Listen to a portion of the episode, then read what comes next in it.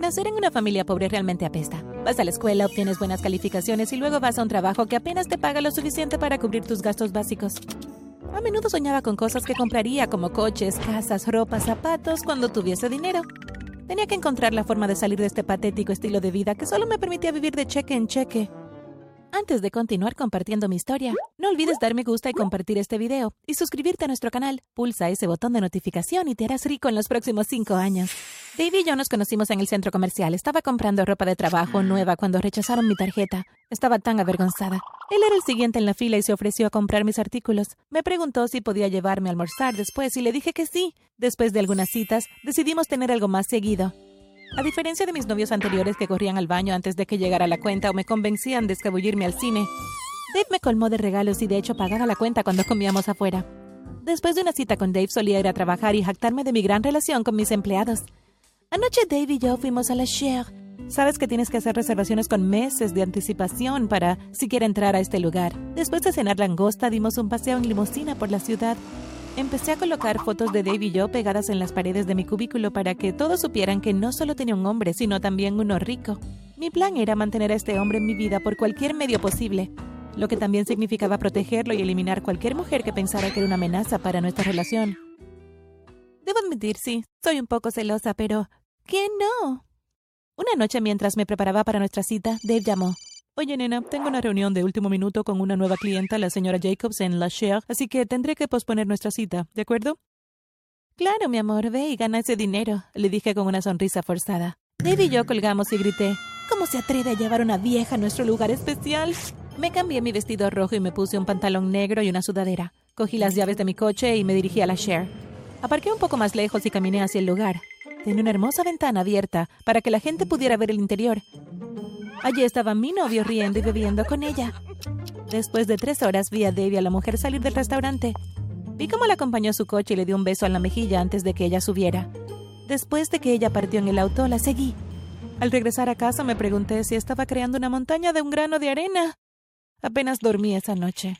Al día siguiente, Dave y yo almorzamos juntos. Entonces, ¿cómo estuvo tu reunión ayer? Pregunté casualmente. Fue genial. La señora Jacobs está emocionada de comenzar a trabajar con nosotros. Hice los ajustes que ella quería en el contrato, pero ahora no puedo localizarla. Estoy segura de que aparecerá pronto. Durante el almuerzo, Dave recibió una llamada telefónica. Era el asistente de la señora Jacobs. Dave tenía una expresión de horror en su rostro cuando terminó la llamada. ¿Qué pasa, Dave?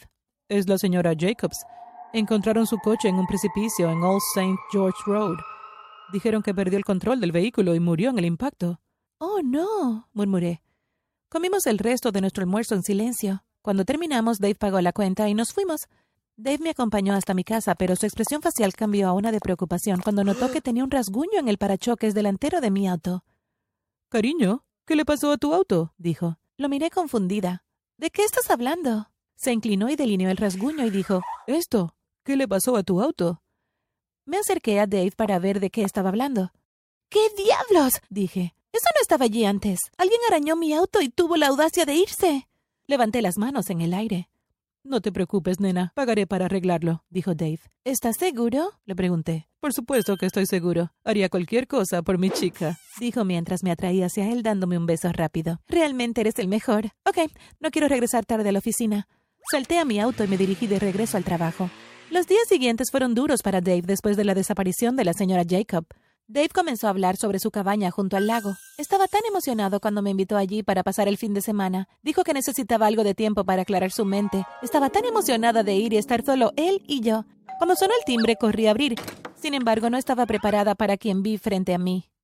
Um, Dave, dije mientras lo miraba. Luego a la hermosa morena que estaba parada a su lado con una sonrisa en su rostro. Hola, cariño. Esta es Jade, mi prima dijo Dave mientras colocaba su mano casualmente alrededor de los hombros de Jade. Jade extendió su mano hacia mí y yo la estreché. Dave me ha hablado mucho de ti. Él es realmente un gran tipo, dijo Jade mirando a mi novio con mucho afecto. Así que, nena, ¿vas a dejarnos entrar? preguntó a Dave. Claro, le dije mientras me movía hacia un lado para dejarlos pasar. Yo estaba hirviendo de ira. ¿Cómo se atrevía Dave a traer a otra mujer a nuestra escapada? Oye, cariño, todavía tengo algunas cosas para empacar. ¿Me quieres ayudar? pregunté tomando su mano. Claro, cariño. Y luego se volvió hacia Jade. Regresaré pronto. Jade asintió. Tan pronto como cerré la puerta de mi habitación detrás de nosotros, me volví hacia Dave y le dije con voz baja. ¿Qué está haciendo ella aquí? Pensé que esta era una escapada de fin de semana para dos. No necesitamos una tercera rueda. Cariño, fue una cosa de último minuto. Su papá llamó y me preguntó si podía quedarse conmigo este fin de semana, ya que él no estaría en el país. Entonces eres la única familia que tiene. ¿Estás tratando de ganar el premio al mejor primo del año? Porque ahora mismo estás en segundo lugar para el peor novio del año. Le dije furiosa. Terminé de empacar y Dave llevó las maletas al auto. Me senté en el asiento del pasajero delantero, me puse los auriculares y escuché música durante todo el camino. Mientras desempacábamos en la casa, Jade intentó charlar conmigo y entablar una linda relación. Le sonreí y asentí con la cabeza y todo lo que quería hacer era arrancarle la cabeza y ponerle en una estaca. Hey, ¿quién quiere nadar? dije, aferrándome a Dave. Claro, ¿por qué no? El último en llegar al lago es un huevo podrido, dijo. Todos salimos al lago y luego sonó el teléfono de Dave.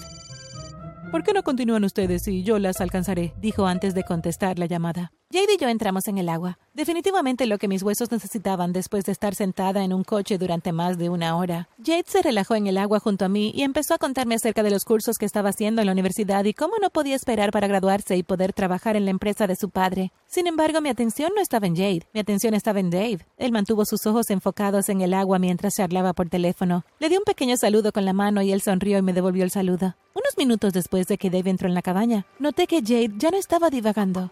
Jade, Jade. Busqué su cabeza frenéticamente por encima del agua. Dave, Dave. Llamé desde el agua. Dave salió corriendo de la cabaña. No puedo encontrar a Jade. No puedo encontrar a Jade. Dije histéricamente. Dave inmediatamente se zambulló en el agua para buscar a su prima. Tal vez, si le hubiese prestado atención, esto no habría sucedido. Después de lo que pareció como una eternidad, suspiré de alivio cuando vi la cabeza de Dave y luego la de Jade. Llama a una ambulancia, me gritó Dave. Salí del lago rápidamente y corrí adentro para llamar a una ambulancia mientras Dave practicaba primeros auxilios en Jade. Por favor, señor, que sobreviva, dije con los ojos llenos de lágrimas. En ese momento escuché a Jade respirar nuevamente y toser con fuerza. La ambulancia llegó unos minutos después. Dave subió a la ambulancia junto a su prima mientras lo seguía en el auto. Llegué al hospital y me senté en la sala de espera. Después de unas dos horas, Dave salió. ¿Cómo está ella? ¿Estará bien? pregunté preocupada. Los médicos dijeron que ella estará bien, pero la dejarán toda la noche en observación, dijo Dave mientras me abrazaba. Siento mucho cómo reaccioné antes. Estaba emocionada de pasar el fin de semana contigo, ¿sabes? Simplemente no esperaba que ella estuviera allí. Ahora mira lo que pasó, dije mientras rompía a llorar. Está bien, Kiara. Nadie podría haber predicho esto. No fue tu culpa. Vamos a casa, ¿de acuerdo? dijo Dave mientras me conducía hacia la salida del hospital. Dave me llamó al día siguiente. Me dirijo al hospital para ver cómo sigue Jade. Me gustaría visitarla. ¿Crees que ella querría verme? Podría llevarle algunas flores. ¿Crees que le gustan las flores? Le pregunté. Estoy seguro de que estaría feliz de verte. Y le encantan las flores. Sus favoritos son los lirios. Está en la habitación 307, dijo Dave.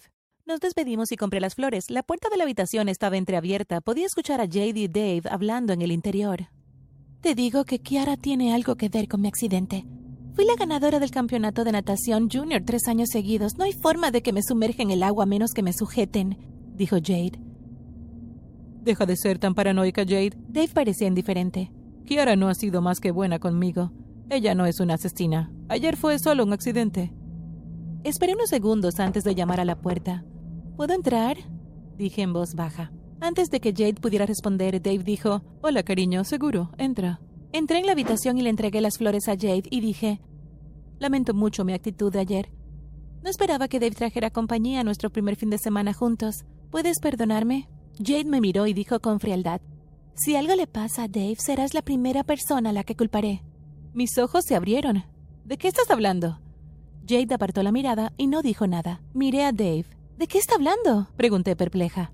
Nada, dijo Dave rascándose detrás de la cabeza. Mira, Jade, llame a tío Ralph y estará aquí en breve para llevarte a casa. Dave besó a Jade en su mejilla, tomó mi mano y salimos del hospital. Pasó un tiempo y pronto llegó el día de San Valentín y Dave dijo que tenía una gran sorpresa para mí. Sin embargo, había una función comercial a la que tenía que asistir primero. Honestamente no me importó, ya que también tenía un compromiso laboral. Mientras escuchaba uno de los aburridos discursos, los camareros estaban sirviendo bebidas. La compañera de trabajo que estaba parada junto a mí me dio un codazo en el brazo. ¿No es ese Dave? Ella preguntó. ¿Dónde? Dije mirando alrededor de la habitación. Allí, junto a la puerta, sirviendo bebidas dijo con aire de superioridad. A regañadientes volví la cabeza en la dirección que apuntaba mi compañera de trabajo.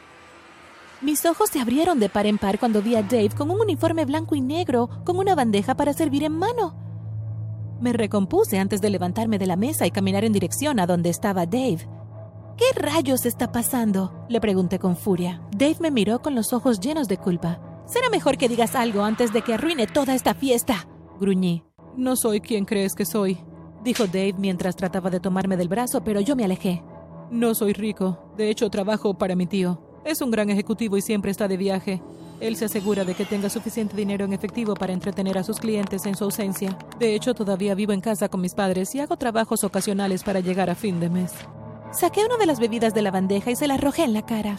Así que me mentiste y me hiciste quedar como una tonta. No te atrevas a acercarte a mí nunca más y no te molestes en llamar, dije antes de darme la vuelta y alejarme. Me desperté al día siguiente con el sonido de un golpe en mi puerta. Señora Joseph, es la policía, dijo una voz al otro lado de la puerta. Caminé hacia la puerta aturdida y la abrí. ¿Cómo puedo ayudarte? Yo pregunté. Señora Joseph, ¿Cuándo fue la última vez que vio al señor Dave Warren? La última vez que lo vi fue anoche, cuando rompí con él. ¿De qué se trata esto? Pregunté y una sensación de pavor me invadió. Levanté la mano para quitarme un mechón de cabello de los ojos. Contuve la respiración cuando uno de los oficiales dijo, Señora Joseph, ¿qué es eso en sus manos? Me miré las manos. Una sustancia roja seca estaba sobre mis dos manos. Señora Joseph, salga del apartamento con las manos en alto, dijo uno de los agentes. ¿De qué se trata esto? Le pregunté mientras salía del apartamento. Uno de los agentes me esposó y me llevó al coche de la policía. Dijo, el señor Warren fue brutalmente atacado anoche. De pie frente a mí estaba Jade. Ella me miró, pero no dijo nada. Me colocaron en el vehículo de la policía y miré hacia atrás y la vi entrar en un auto. Cuando condujo cerca de donde estaba sentada, vi que había un rasguño en el lado de la puerta. Grité desde la parte trasera del vehículo. ¡Soy inocente! ¿Qué piensas de mi historia? ¿Crees que soy inocente o culpable? Si este video llega a los 30.000 me gusta, publicaremos la segunda parte de esta historia. Mientras tanto, comenta tus predicciones.